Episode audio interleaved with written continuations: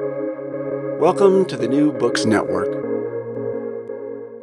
Hello, everyone. Welcome to another episode of New Books Network. I'm your host, Morteza Hajizadeh, and today we are glad to have Professor Chi Ta Wei and Professor Ari Heinrich with us. Chi Ta Wei is a renowned writer and scholar from Taiwan. He's also a professor of Taiwanese literature at the National Chengchi University. He wrote a classic of queer speculative fiction in Chinese called The Membranes, which was published in 1995. And our other guest is Ari Heinrich. He's a professor of Chinese literature and media studies at the Australian National University. Ari has recently translated this novel into English, uh, which has been published by Columbia University Press. Ta Wei and Ari, welcome to New Books Network. Hi. Hi. Thank, yeah, thank you for inviting us. And it's always great to see Ari again online. Hi, hi, Dawei. Nice to see you, and nice to meet Yeah. you, Marcos. Great, thank you. Uh, it's customary to ask our guests uh, to introduce themselves and to tell us a little about their background, how they came to be doing what they're doing now. So I would appreciate if you could, Taiwei and uh, Ari, talk a little about yourself, how you came to teach, uh, for example, Chinese uh, um, and Taiwanese literature. Sorry, and Ari, you're also teaching Chinese literature in Australia. We'd appreciate if you could uh, introduce yourself to our listeners. So should I Mm. should I speak first? Okay, thank thank you. Uh, my name is Da Ji, and um, uh, currently I am I am associate professor of Chinese literature, teaching in Taipei. And um, uh, uh, although my discipline is Chinese literature, uh, what I do is actually um, uh, leading my students in Taiwan uh, to read um, Chinese literature through the lens of uh, queer theory as well as disability studies. So uh, you can sense that uh, I am pretty much um, um, preoccupied with uh, gender issues and uh, the topics about the body and um, uh, and uh, my my current academic interests are also reflected in the science fiction I wrote a long time ago, uh, including the membranes. And I am uh, I am honored and uh, lucky that I feel very lucky that uh, uh, Ari chose to translate the the membranes. Ah. No, that was. I I think that it's just such a wonderful book, and I'm really glad to have the chance to to talk about it. And um, yeah, I'm Ari Heinrich. Um, I uh, also like uh, Professor Chi I um, my training uh, or my departmental background is in Chinese literature and media, but my like many scholars, my research actually goes in a bunch of different directions. So for maybe 15 years now, there's been a lot of attention in my work to visual culture, especially uh, contemporary art and experimental art that uh, that uh, involves the human body, the body parts, and biological materials. But also uh, in literature terms, I teach and am always a student of queer literature and speculative fictions. And in some ways, uh, Dawei's book and others of his writings really bring a lot of my diverse interests together. So that was one of the, I mean, I'm sure we will probably come to that, but this is one of the reasons I found his book so attractive is that it has a little bit of everything in it, a little bit of speculation. It has the literary art factor. It has uh, some, you know, things to do with the body uh, being manipulated in contemporary commodified contexts, things like that. So, so that it, does touch on my research. Thank you. Uh, Ari, you actually answered one of the questions I wanted to ask you later about why you decided to translate this book, but uh, you kind of touched upon that, but you can expand on that later on as well. And uh, uh, Tawei, how, uh, this book was written in 1995, and it was it is quite ahead of its time because of the uh, tropes that are we, we it's so commonplace nowadays, but in 1995 it was quite uh, uh, uh, novel. So, can you tell us how did this book come about? Why did you this? Where, where, how were you inspired to write this book, and how did you get all these really new ideas back in 1995? uh, thank you. And, and sorry to Uh, interrupt. Maybe you can also tell us a little. I know it's challenging because it's a novel. We don't want to spoil the novel for listeners, but maybe you could also broadly tell us a little about the novel, what the general storyline yeah, is. Yeah, yeah. Uh, thank you. Uh, many, um, many international readers, uh, I mean readers of the uh, English language, are very kind and uh, decide to, that the membranes is very new. It is very prophetic. Is ahead of our times, but I have to admit that. Um, in fact, I feel so humble with these comments in English, and I have to admit that uh, um, uh, uh, when I wrote my uh, when I wrote the membranes, I didn't found I was uh, my ideas my uh, my ideas were that new at all because I actually got a lot of inspirations from um, not only Hollywood science science fiction movies as well, but also uh, the manga, the comics books from Japan, and um, and, and I think that is a is a is a an objective fact if we uh, uh, review the Hollywood productions uh, in late 20th century and uh, to look back at the com- uh, Japanese comics books uh, from the previous century, we will find that in fact many of them uh, were produced uh, prior to my own science fiction, and um, uh, they already um, show uh, pay attention to the climate cri- cri- uh, crisis, especially we know that uh, uh, especially uh, uh, Japan was so um, traumatized by uh, by atom, bombs um, during the World War II. So um, the nuclear disasters were very common throughout uh, Japanese uh, manga, as well as um, climate crisis. Uh, they were so common in Japanese um, uh, popular culture. So and uh, since Taiwan was uh, hugely influenced by Japan, it was very natural for me to to imagine a story in the tradition. And in addition to the uh, international influences, I, I have to uh, bring up my boyfriend again. Um, uh, uh, more than 20 years ago, I was dating uh, uh, my boyfriend who was a student of the ozone, and uh, he kept telling me that uh, um, the, the ozone of the Earth uh, was in serious danger, and very soon all of us have had to live under the sea to protect ourselves from the sun. And uh, and uh, it was not so. We know that uh, what we know about the ozone is not anything new at all because we knew it several decades ago, and uh, uh, uh and it's um and uh, uh, kind of shy for me to admit that I'm still with this boyfriend, and uh, we are still dealing with the same ozone crisis. I mean, maybe maybe the ozone is is worse than before, mm. and um, um, yeah, I think that the Ari can maybe I should I shouldn't speak so mm. much. Oh, uh, of course you should. Go on, please, Ari. Yeah, uh, no, I, I mean, uh, uh, uh, of course. I mean, it's it's it's so ahead of it, his uh, of its time, and it's you know, I, I, couldn't. It would be hard for me to comment on what uh, Dawei's own inspiration was back then. But you know, like a lot of great literature, it's really uncommon. Sometimes with with a good work of literature, you get um, an idea that's ahead of its time, but the execution may not be uh, fully developed. And that's something unique about this book.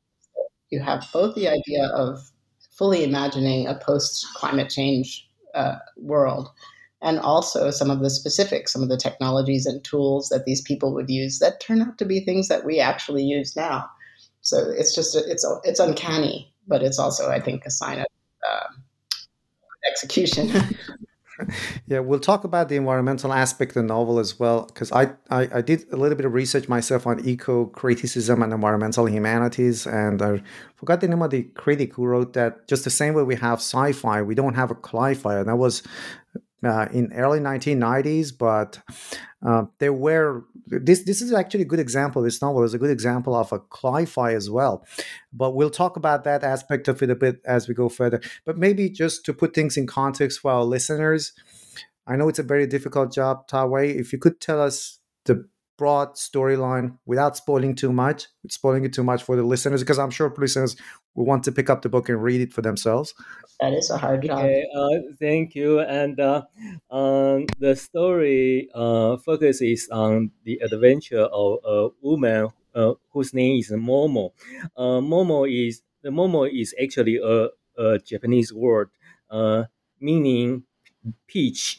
And uh, many of you might know that uh, um, um, um, Momotaro-san is a very famous Japanese uh, uh, folklore hero. Um, means uh, a peach boy. Momotaro-san means peach boy, and uh, the the woman in the membranes is called Momo, and the name is really inspired by the peach boy in the Japanese folklore.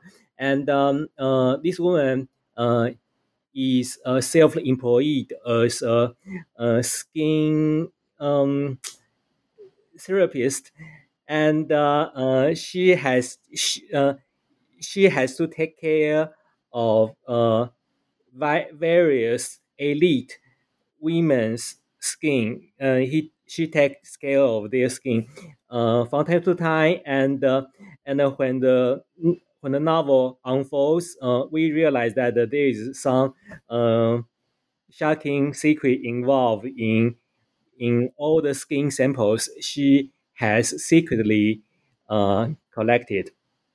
so yeah, I, I, I, think that, that I, I cannot yeah. say anything more. Oh, no, mm. that's good. I guess it's a perfect teaser for people to go and read the novel. and Eric, uh, how did you come to know this book? And you translated the book into English. Uh, was it a challenging job to translate it into English? And there's always something lost in translation. Uh, do you feel uh, do you feel anything was lost during this process? That's such a good question, and I, I love it because I feel like the uh, writers and translators work together in a lot of ways, even when one, when say the writer is no longer alive.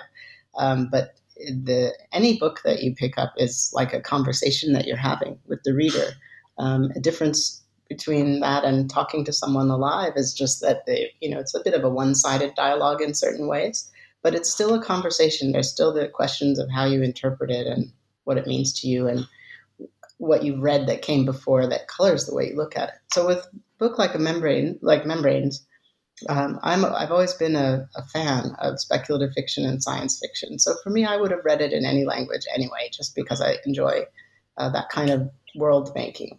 And um, so I bring that history to to it as a translator, and that is in fact one of the reasons I was attracted to it. Um, that I wanted to translate something that I enjoy, um, that I find stimulating, and that does that really hard work and often unrecognized work in, in a state of climate change of envisioning what could happen or what some outcome outcomes might be. I mean, as a side, I won't start ranting, but it seems to me that you know the writers of speculative fiction who do this work, um, and it is work of really trying to imagine outcomes, uh, don't get enough credit. We tend to dismiss science fiction and speculative fiction as uh, just sort of superficial or as a form of art, where as if art isn't you know essential to life. But when you think about science fiction or science writers or scientists themselves, one of the biggest questions we always have is what's going to happen if the planet warms past 1.5 degrees?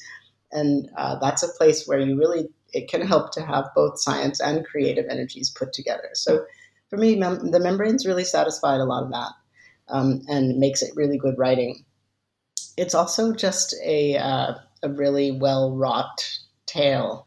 It's very tightly constructed, and you just, no matter what genre of literature, it's really hard to find something like that. That you, you partway in, you start to realize, ah, I'm in good hands. I can trust this writer.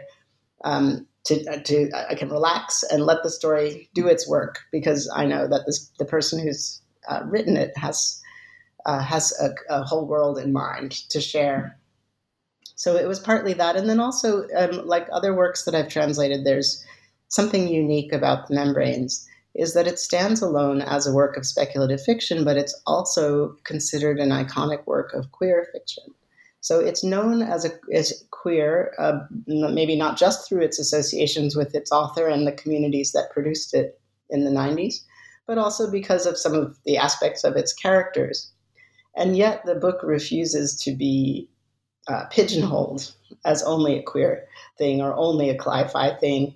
Um, it's really uh, it, it, holds water on its own. And I, I thought when I was reading it, this is going to appeal to a number of other readers. You know, it won't, it won't just be me who likes it. Other people will also appreciate appreciate that it has all of these different aspects, and that's so far turned out to be true in English. So that those these were all motivations. I, I felt this is a book that people should read in as many languages as possible. That there's a lot to enjoy, and it also destabilizes the idea that science fiction only comes from the United States or Europe. You know, that this is that's the only place you can go for you know authentic imaginations of the future. Yeah, you raise a number of great points, especially the fact that sci-fi is, is, sometimes people usually downplay sci-fi. I remember American writer Kurt Vonnegut was famous for his sci-fi novels. He never he hated the fact that his novels are classified as sci-fi. Uh, uh, but the great thing about the beauty of sci-fi, I know whatever. I mean, it's we don't really want to pigeonhole this novel into only sci-fi, but the beauty of it is that it speaks to to people. It speaks to to them about their contemporary issues, and especially this novel, as you mentioned, it's sci-fi, it's sci-fi, it's queer fiction. There are a number, and even uh, talks about the issue of privacy, data privacy. In a way, if we can kind of superimpose that theme onto that. Uh, the issue of privacy as well, which is uh, something that uh, maybe we've become more aware in the past uh, four or five, uh, four or five year, past four or five years and, when you were translating of the book, I mean, you said that it's a well wrought book, so it made your job much easier. Uh, I've read it only in English. Do you think? Um, do you think the, the sty- stylistic speaking is there much we have missed here, or? Uh, I, I actually think this is a book that was very cooperative for translation. You know, some of the books will fight against you every step of the way.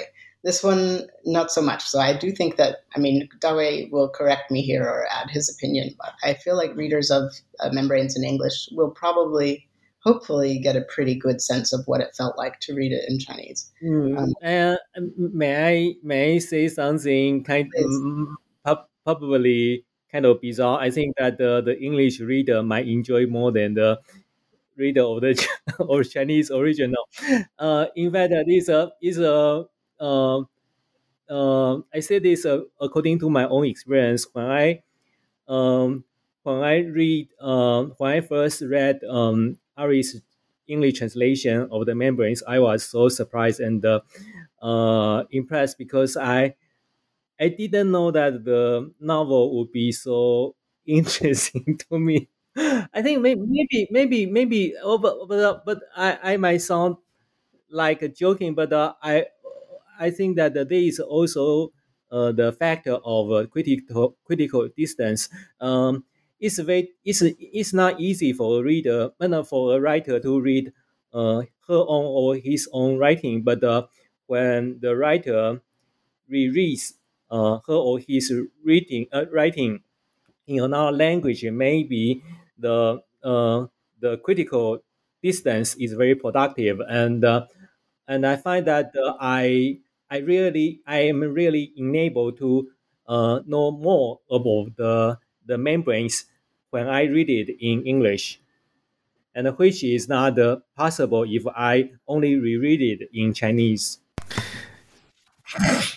And uh, let us talk about the cultural background out of which this novel was born. So, uh, wrote the novel in 1995, and uh, before that, there was this uh, martial law in place in Taiwan. After the martial law was lifted, you mentioned there was this cultural renaissance. There was an explosion of literary genre, especially from um, from the United States. Can you tell us some, give us some socioeconomic, what was it, so sociopolitical background like in in in Taiwan?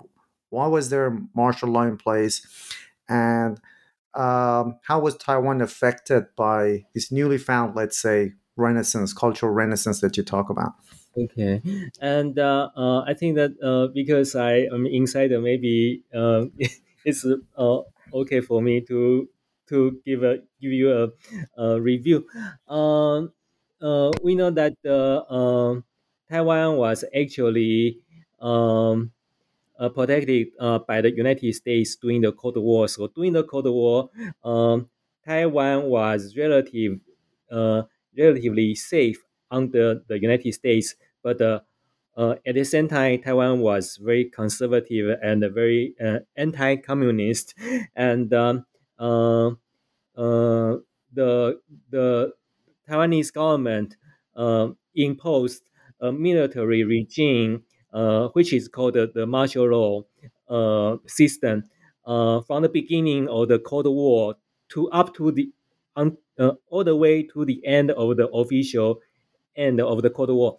And uh, during the period, uh, okay, Taiwan might be more or less safe from any invasion from China, but uh, we we were also de- deprived of um, freedom of speech as well as other freedoms as well.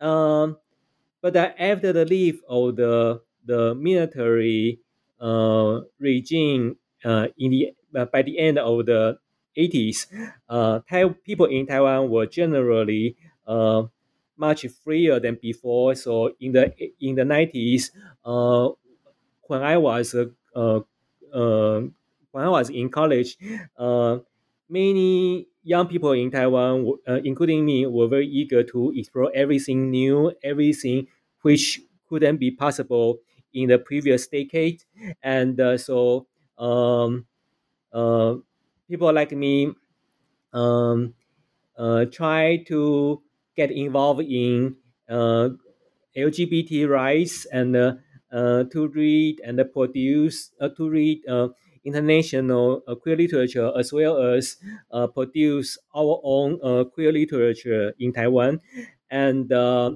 many many young people volunteer themselves in the streets for um, political demonstration as well as avant-garde arts and so on. So uh, in the so uh, Taiwan in the nineties was very exciting, and uh, um, we are all. I think that when we look back, I I guess Ari and I might feel kind of relieved because uh, not many of us were punished in that decade because it's not the case in many other countries. We know that uh, in many other countries, they are uh, there are also um, temporary periods of uh, post um, military regimes, and however, uh, once these temporary periods ended, uh, many participants in the um, post-military regimes were kind of punished or persecuted for various reasons. But in Taiwan, I think that the, the political transition as well as the cultural transition uh, are more or less smooth. So I am still alive. My boyfriend is still alive and kicking, and uh, uh, and uh, so I think that the people in Taiwan are kind of lucky. Mm-hmm. And, yeah, and, uh, and, go on. Sorry, go on, please. Ari, had a good time in Taiwan during the same period as well. Yeah, I wanted actually to ask Ari as well because uh, you, you you lived in Taiwan. Ari went to Taiwan um, uh, as an outsider, let's say. But what was your take uh, about the sociocultural background uh, then? And when did you go to Taiwan and how much time you spent there? Maybe you could tell us about your time there. Sure. Um, I first went to Taiwan in 1989.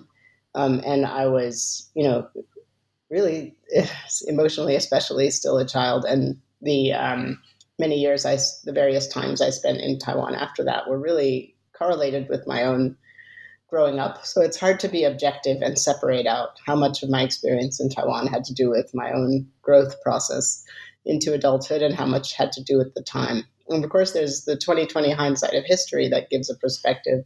I tried to calculate once how many, how much time I spent in Taiwan over the years, and I can't uh, say an exact figure, but more than seven years, maybe eight years, but spread out over 15 years uh, or more. And um, so I, my first visit was in, in 1989, just after the Tiananmen situation, and there was a lot of turmoil uh, and a lot of people in Taipei who who um, who had come via Hong Kong. I knew I couldn't speak Chinese at the time, and I didn't know any really. I knew very little about history, so I didn't really understand what was going on around me. At um, just a little bit. Then over the subsequent years, I got to know a little bit more, and um, so I was coming of age, you know, around the same time that I mean, I guess Dawei and I are close in age. I think he's eternally young, and I'm getting ancient and old, but we're on the chronologically close in age, and uh, so at the time that he was writing or he was composing membranes, I was also um, having a really good time in Taipei, and I felt it was so exciting to be there. Uh, it was very, it felt like a very liberating environment. You could do anything at any time and yet still feel safe. And this was also partly coming in from the U.S., partly being, you know, white skinned is another factor. I think of ex- uh, that that uh, there were ways in which, you know, the way I experienced being there as a foreigner were were certainly different to the way other people who experienced it. Um, how, how that what their experiences were like. But for me, after some time there and learning, finally learning how to speak Chinese a bit and making some friends and getting involved with uh, with life there, I really enjoyed it. Um, the ba- the music scene, I wrote about that a little bit in the in the afterword to this book was an example. It was just wildly creative, all kinds of uh, punk, and I had played in some bands. So I think this was my introduction. When I got to Taiwan, I knew I would live there for a while. I tried to find some bands to play with, and um, and yeah, it's a great way to get to know people, you know. So the, the scenes just seemed so vital. They seemed so vibrant and alive um, compared to some that I'd been in in the U.S. And um, so I was trying. I, I guess I was as much as possible trying to be in among it, and not necessarily able to see uh, from a broader perspective. I guess that came much later.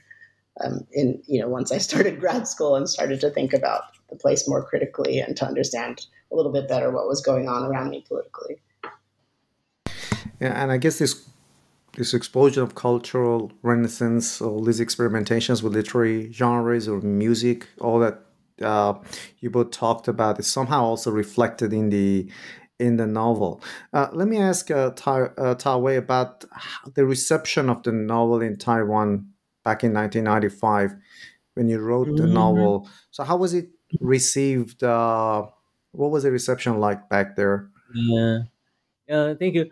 Um, the novel was um, um, it was possible for the novel to be published because it got uh, fortunately uh, it was awarded a major prize in Taiwan um, uh, in the 90s and uh, so the the novel was well received among um, uh, literary critics and uh, some book reviewers. But uh, I have to say that the the novel was considered to be an award-winning text, and so it was um, more popular among the elites than the um, popular um, uh, audience. And uh, so I find that it, we know that uh, earlier we said that the science fiction, okay, Vonnegut, Vonnegut hates the idea that his fiction is considered to be to belong to popular culture. However, uh, I also feel uneasy be, for another reason because my novel is not is not considered to be part of popular culture. so um, so the, the and I also find that the uh, in some sense the membranes uh, was also too early because uh, when the membranes were published in in the previous century, honestly, uh, the popular readers in Taiwan, as well as in Chinese, are not uh, were not so enthusiastic with science fiction. I mean, in the previous century, but uh, currently we know that the uh, the the attitude is very different. We know that uh, science fiction from Asia, East Asia, as well as especially science fiction written in Chinese becomes very popular now. So, and I, I find that uh, uh, I feel uh, more or less some pressure because many of my fellow writers are writing science fiction now. I am not writing anything new, but uh, many of my old friends are writing science fiction. so I do find that uh, I need to catch up. Uh, yeah, I I need to catch up and by writing, producing something new. But you paved the way for them, right? You were the pioneer of that in a way. I think so for sure. And I, you know, that question about whether you know why did it take so long for the book to get translated um, it kind of you know it relates to me to what you're saying because i think the uh, it can take a while for a book to become a classic you know it's it stood the test of time and a lot of works that come out now actually won't survive you know there you know i would rather translate something that i know has already um, earned has already kind of demonstrated itself. I also don't mind. It's also there's also a place for translating to for bringing wonderful new things to light. So I'm not trying to contrast those two. But in this particular case, the timing was really good. I mean, we have all of this sudden flourishing of interest in uh, English language readerships for sci- uh, Chinese fiction, uh, fiction that was composed in Chinese or Sinophone fiction, and none of that, even though it's winning awards. None of it really. If you if you think that's the only science fiction that's coming from Sinophone context, you'd be really wrong.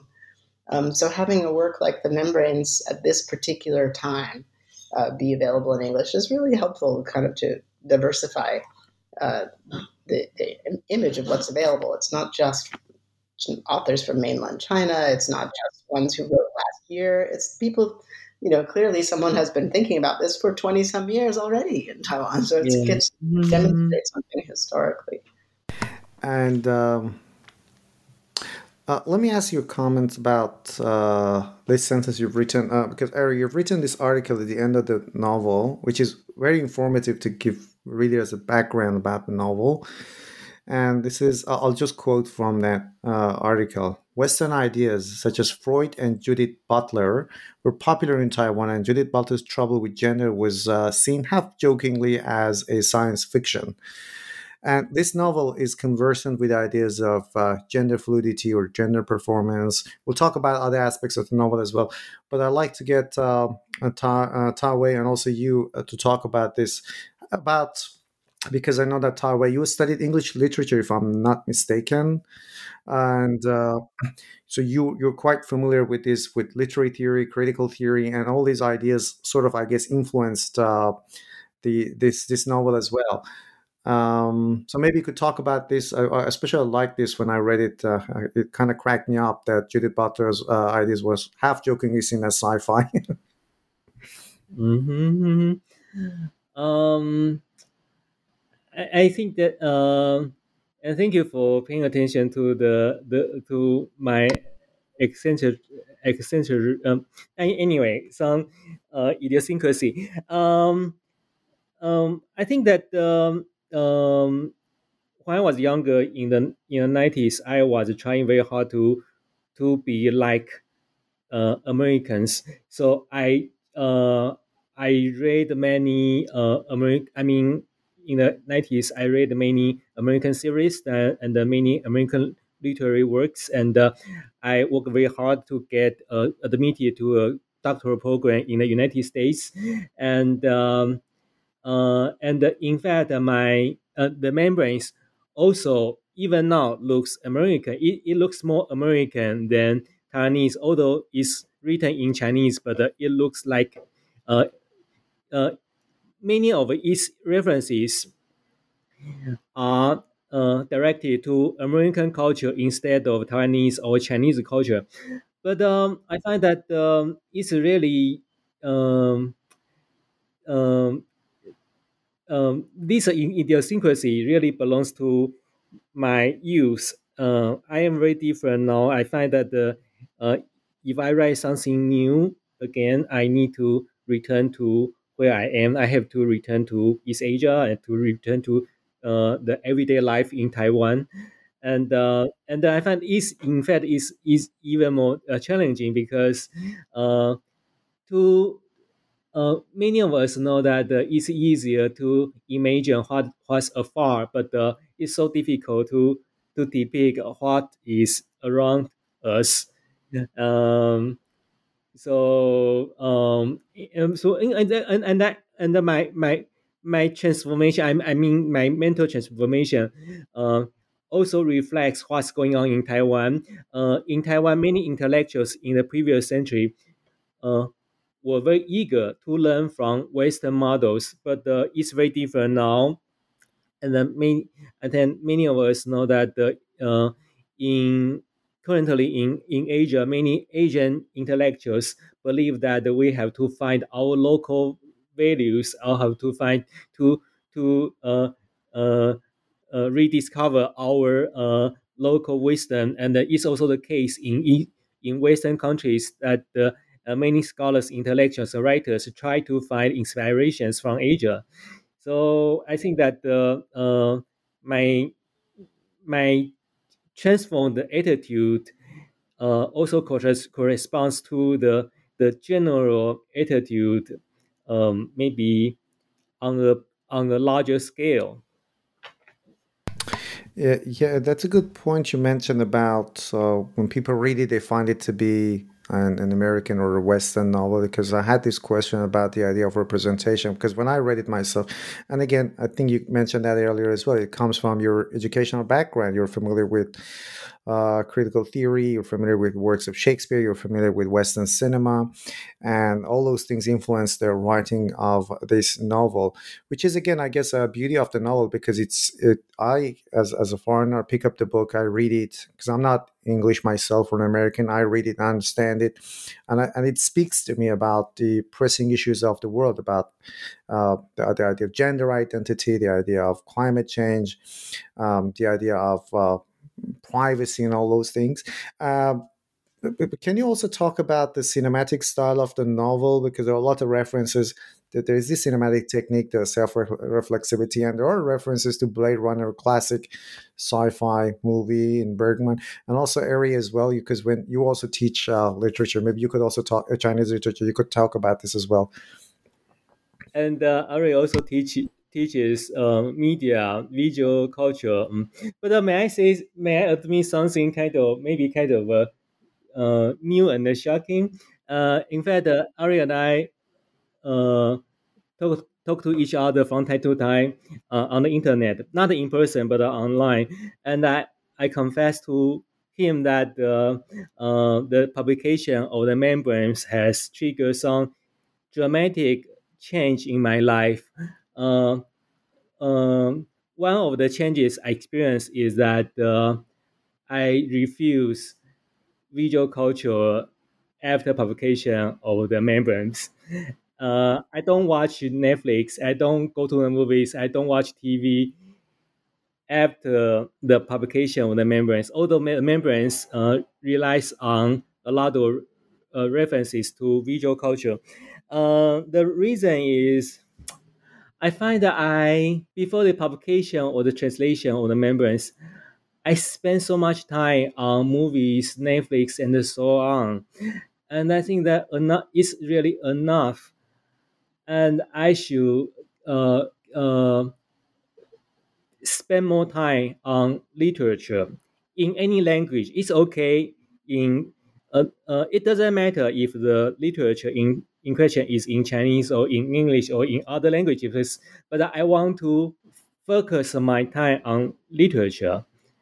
But uh, I don't want to be distracted by by movies anymore. I think that kind of kind of weird, but the, um, I, um, I think that the, nowadays uh, re, we many of us really pay a lot or maybe too much time on the vi- visually stimulating text, but uh, um, I I find that I need if I, I but I now I choose to to to uh, enjoy and value the textual pleasure more. So that's quite ironic in a way. yeah, it's uh, yeah. but uh, but I I I'm, I'm so far I'm happy with my my change. Mm. But I often uh, uh, joke with Dawei and, and tease him a little bit because the uh, the book is also um, it would make a fantastic movie. I think if somebody would just adapt it, it would really be a, a great, really excellent film. Um, so hopefully, maybe somebody will do will write the screenplay version someday. But um, in in I in fact I I don't hate the movies, and uh, if somebody if somebody uh tries to buy the membranes and make it into something to sell it for Netflix, I think that's great. I don't dislike the idea, but uh, I find that uh, as a consumer of text, uh, I really don't have time to what because there are so many. Okay, to be honest, after the publication of the membranes, uh, I also feel uh, the impulse to see what's going on, uh, what other science fiction writers have uh, published in recent years. I have to check out what, what other people write. And I find that there are so many uh, new and old um, fascinating science fiction texts and I cannot possibly finish reading them. So if I cannot finish reading all the fascinating science fiction titles, how can I have spent time on any more uh, movie or TV show? So that's is my that's that's my calculation. Yeah, yeah. I guess we're all somehow we're all kind of plagued with this idea of being overwhelmed. Uh, it's either with visual culture, movies, and yeah. uh, at the same time we feel like we are left behind from important things that we need to be to be doing. Yeah, so it's a certainly feeling I can also relate to. yeah, and uh, uh, so uh, thanks to Ari's ever so before his trans- translation of the membranes, I I spent my time happily on Netflix and the Facebook. But uh, now I quit Facebook. When I quit Netflix, I also quit Facebook because I'm horrified that if I don't spend time there, I could have spent time reading uh, fiction. That's sorry, I'm I'm so I'm so calculating. It's I I sound pathetic. That's great. No, we should all we should all do that. it would be it would be it would be great to be truly liberated from the internet. yeah, yeah. Mm. And that's the same feeling that I have. I, I spend way too much time on social media, Twitter, to see what's going on, what authors are writing about, what are the debates and discussions. And uh, there was actually a book called The Tyrants on Twitter or something, which was recently. It's about all those online debate, not debates, online fights actually, those mm-hmm. cultural war online. Mm-hmm. And then mm-hmm. I'm kind of obsessed and addicted to them. I follow them, but at the end of the day, I feel like I wasted my time. I've just annoyed myself more, and I've, I could have spent that time more fruitfully reading a book. Uh, uh, but again, uh, that, that yeah, that's a feeling I understand. it's a tough one, isn't it? it mm. Yeah, I think that is I uh, to be fair, I think that the uh uh what is that you you didn't waste your time. Uh, I think I, I admit that it's still worth it to to to watch or to partic- participate on in the online debates. But uh, I also mean that it is very mentally exhausting, and um, uh, and uh, um, and as you said that sometimes it's sweeter for us to focus on on just on reading in the evening. Sorry, I uh, already sound so old fashioned now. No, it's great. I think this is where we should all. It's an evolution. Yeah, yeah.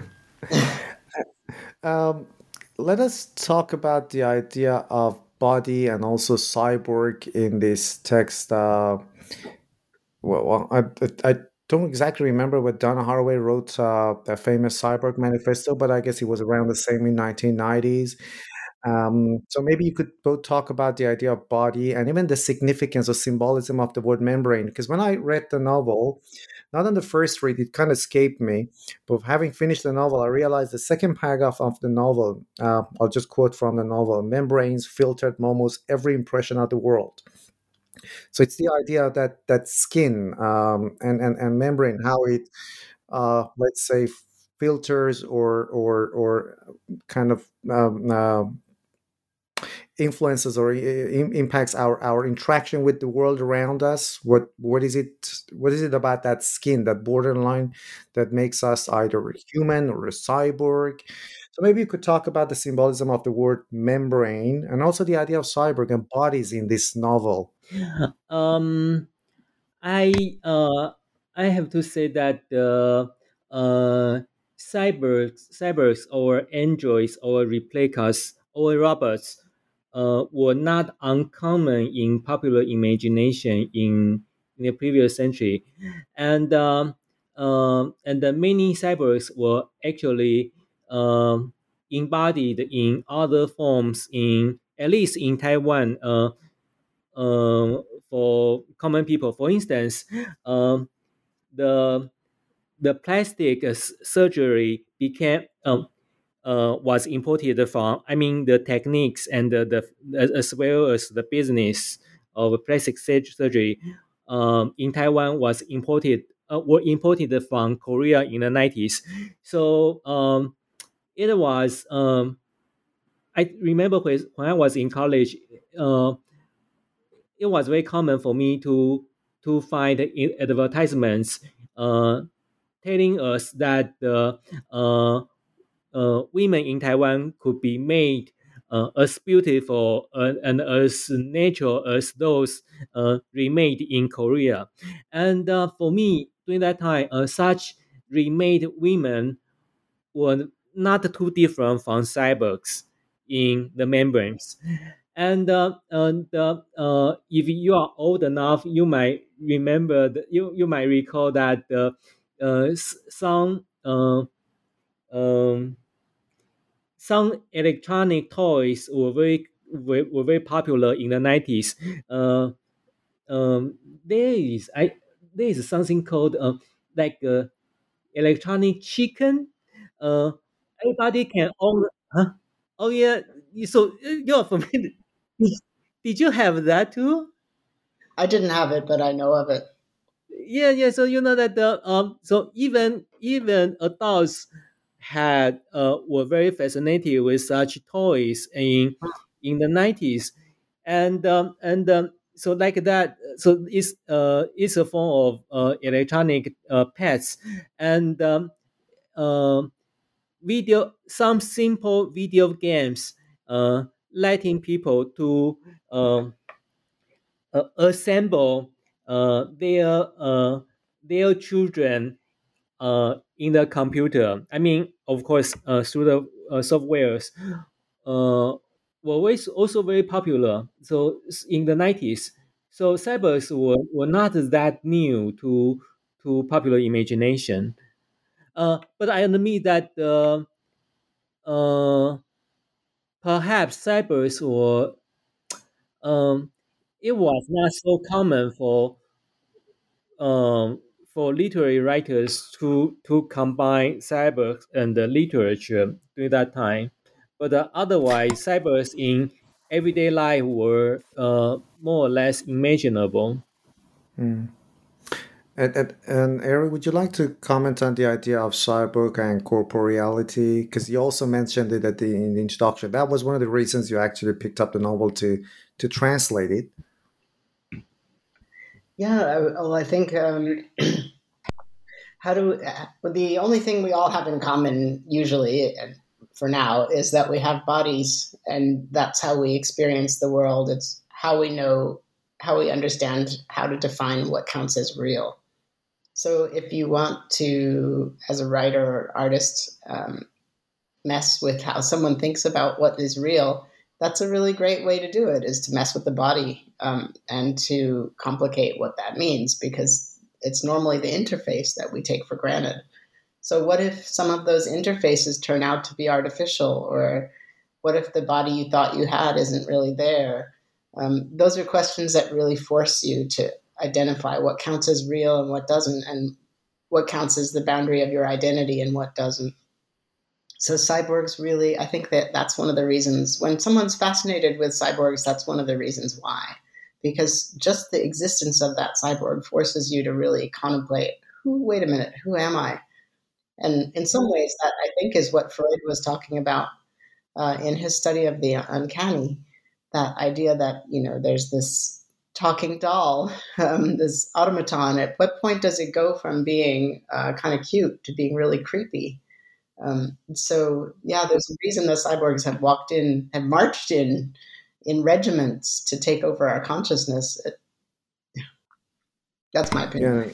Yeah, and especially nowadays, where when when everybody has a digital device, which is more or less, I mean, uh, uh, figuratively speaking, an extension of our bodies nowadays.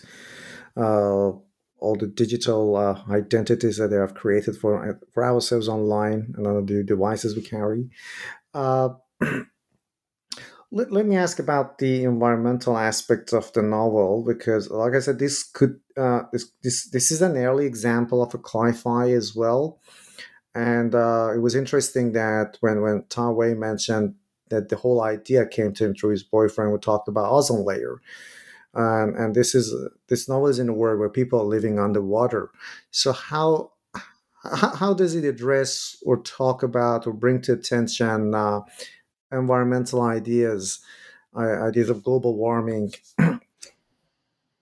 uh, I I have to say that the uh, the more I uh, look back uh, to um, to the previous century, the the more I realized that how how writers and readers in Taiwan, uh, like me, were influenced by the the legacy of the Cold War. Um, um, and uh, in fact, um, um, a life under the sea was not so unimaginable to people like me uh, in the in, in the 90s because uh, uh, as uh, Taiwanese viewers saw a lot of science fiction from uh, Hollywood and even um, James Bond's movies from the UK, uh, uh, uh, envisioning life under the sea.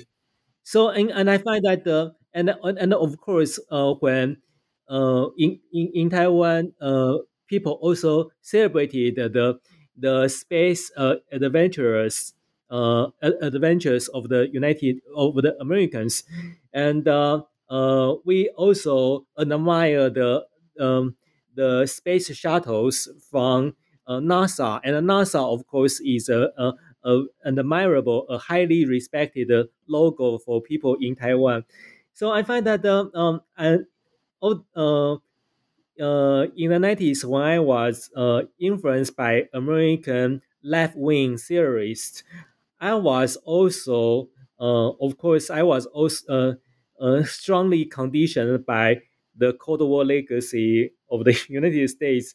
So it's kind of embarrassing for me to admit, but the um, and we know that, but the but the it's the fact, and we know that the uh, we know that the uh, science fiction in China is very strong now, and uh, uh, science fiction in China is actually closely in uh, closely uh, associated with the space adventures uh, of China. We know that China, China and the United States become uh, major rivals in the in the outer space right now, and no wonder both countries uh, produces a lot of uh, fascinating science fiction on the space, and I find that uh, uh, I cannot deny that I was also I also uh, wrote my earlier science fiction uh, in such a, under such a circumstance. Um, so, uh, Ari, would you like to also comment on the environmental aspect of the novel?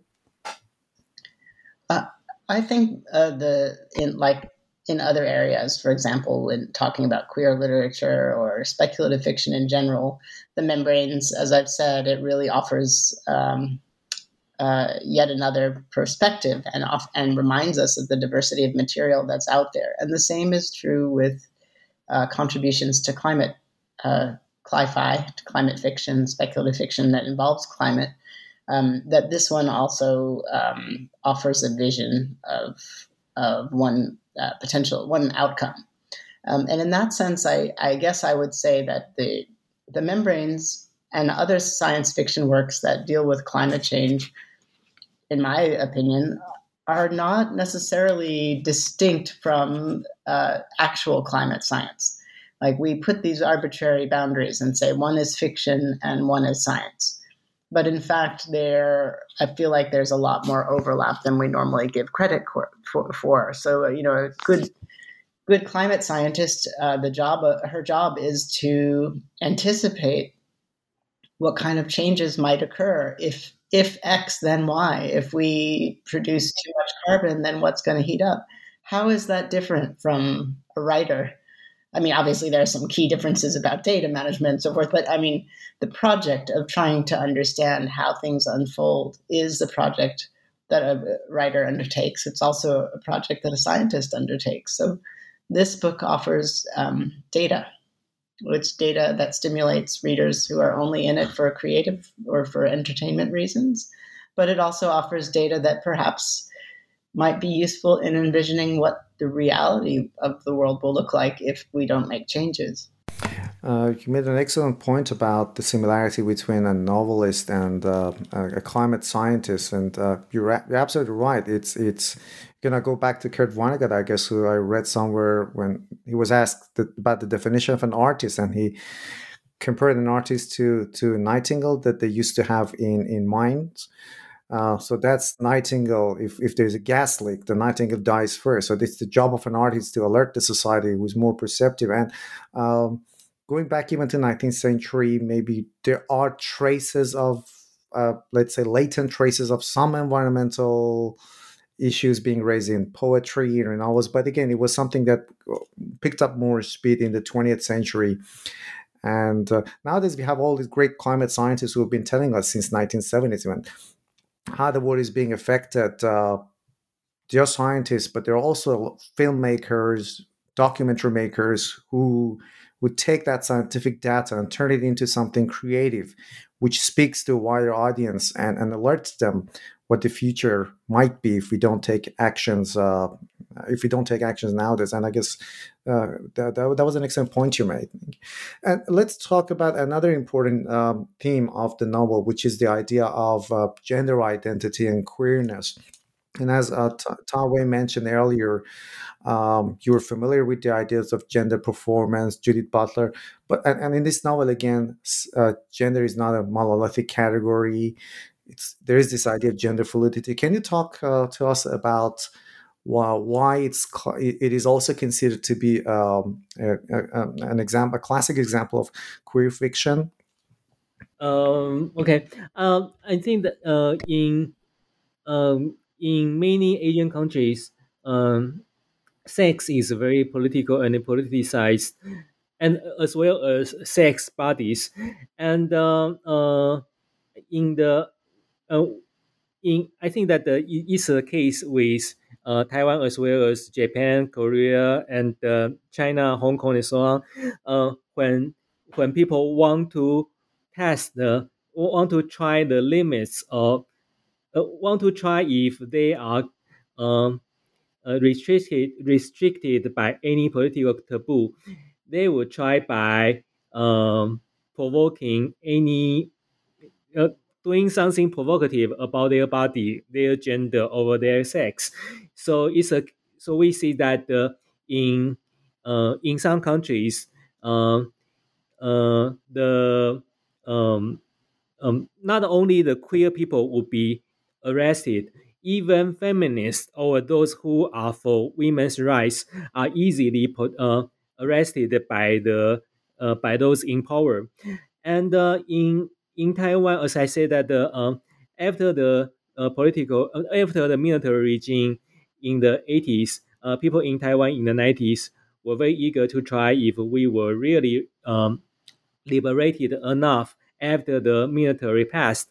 Uh, that's why, and that, and that it, it was very kind of in, kind of an instinct for younger people to uh, try to adopt uh, some alternative genders or alternative configurations of sex and gender and so on. So, uh, so I think that uh, in the in the nineties, uh, my my fellow writers and artists and I were not only interested in sex and gender topics per se, but we were also interested in the um, political potentials and the implications associated with gender issues. Yeah, and um, and and that's why even when when we, I mean, maybe not that we, when I get older, when I um, when I am not so interested in sex or in gender topics anymore, not as as I used to be. I still find that these topics relevant because they they are so closely implicated with politics. So when we talk about genders or when we when we try to imagine some space uh, uh, beyond genders, we are actually imagining politics, and another and that to be and in fact national politics. If we we have to be precise. Yeah, and and Ari, would you like to comment on the the idea of uh, representation of gender in the novel? Oh, that's so interesting. I'm still absorbing what Dawei was saying about thinking about. It sounds almost like what you're suggesting is, in some ways, an obsession with gender is like an obsession with looking in the mirror. To that, what we project onto ideas of gender really isn't about gender at all. It's more, more something about some reflection of yourself. Um, but in that sense, yeah, the novel, uh, I, I, put it, I, I, place it with the likes of Ursula Le Guin, uh, Left Hand of Darkness, a novel that also will kind of, um, you know, gender is there. It's important to it, but it's also not the point. It's not the main object. It's not the main thing. So Le Guin does something really revolutionary there uh, in that particular novel by um, by inviting the reader to participate in a kind of transformation in gender uh, that that's designed to to force the reader to rethink their assumptions. Um, and I think that in that sense, the the membranes belongs in the same category. But I don't know if Dawei would agree or disagree. I would say, you know, to some extent, yeah, gender is almost incidental in this novel. It's somehow incidental and also central at the same time. It's that's something I I can't think of too many novels that have pulled that off, and uh, and that's one of the reasons it's it's a curiosity that it, it makes it so hard to summarize. I, I guess I've been really impressed with um, and, and and thrilled to see the positive reviews coming out of the book, and I notice how careful everyone is. Um, to discuss the book without giving away some of the key plot points. It's not easy to do that. And i think the, the yeah. reason it's not easy is part of also part of the pleasure of the book. Yeah that's I, but i think we have done a good job so far of not spoiling the novel for the readers and at the same yeah, time you know, yeah. Pretty good yeah and uh, the, the, another fascinating thing about the novel which and i began emphasizing the fact that it was written in 1995 uh, is the idea of uh, data surveillance and privacy. It's it's in the novel. The skin contains data. Uh, so yeah, these issues, like I said, these issues have been have become have come to the public attention more in the past uh, five or six years. Uh, the whole idea of data privacy and with uh, with Snowden, you know, and the, the, the uh, and also WikiLeaks. But that that's something that you wrote in 1995 about, and I don't really think there were a lot of uh, Hollywood movies or sci-fi movies which really address this issue. So I found it quite fascinating. Um, would you talk about that a little, please? Yeah, uh, thank you. Uh, uh, it's true that um, uh, I couldn't possibly predict anything like WikiLeaks or or uh, uh, I wouldn't I couldn't imagine something like Facebook or Instagram, it, it, it, or I will be um, a million, uh, no, no, no, billionaire or somebody trillionaire before uh, these uh, these CEOs. Um, but uh, but I I am certain, and I was certain that the conspiracy theory was actually very pop common in Taiwan among intellectuals and writers. And why again? This is something to do with the Cold War mentality. During the during the Cold War, um, everybody can be a spy in the eyes of the police of the state, and everybody can be a communist, and everybody can be a hero, or everybody can be a traitor. And um, and I was uh, educated in that environment, uh, and we, we know that nowadays the uh, still we people are still very nowadays are still very uh, sensitive to uh, the sp- conspiracy from certain countries.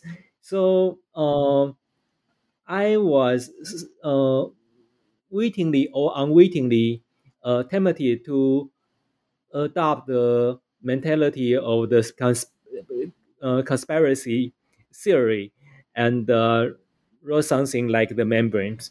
So it was not too uh, unnatural for me to do that. And uh, but I admit that usually, usually my my fellow writers or Taiwanese writer and the Chinese writers uh, senior to me would adopt would, would choose to write some political sati- satires more directly. They they would simply uh, refer to the conspiracy theories or um, uh, uh, dissect them in their political satires.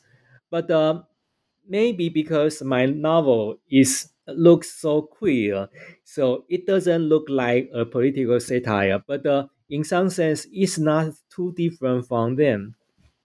Yeah, and actually, but I actually found it quite uh, politically engaged as well. But maybe because I'm reading it, you know, in the context of 20, 2022 with uh, with all these conspiracy theories happening, with all these uh, data issues that we've been talking about. And and and Ari, how about you? How do you think this novel engages with that idea of maybe um, of data privacy and and, and surveillance uh, in our society?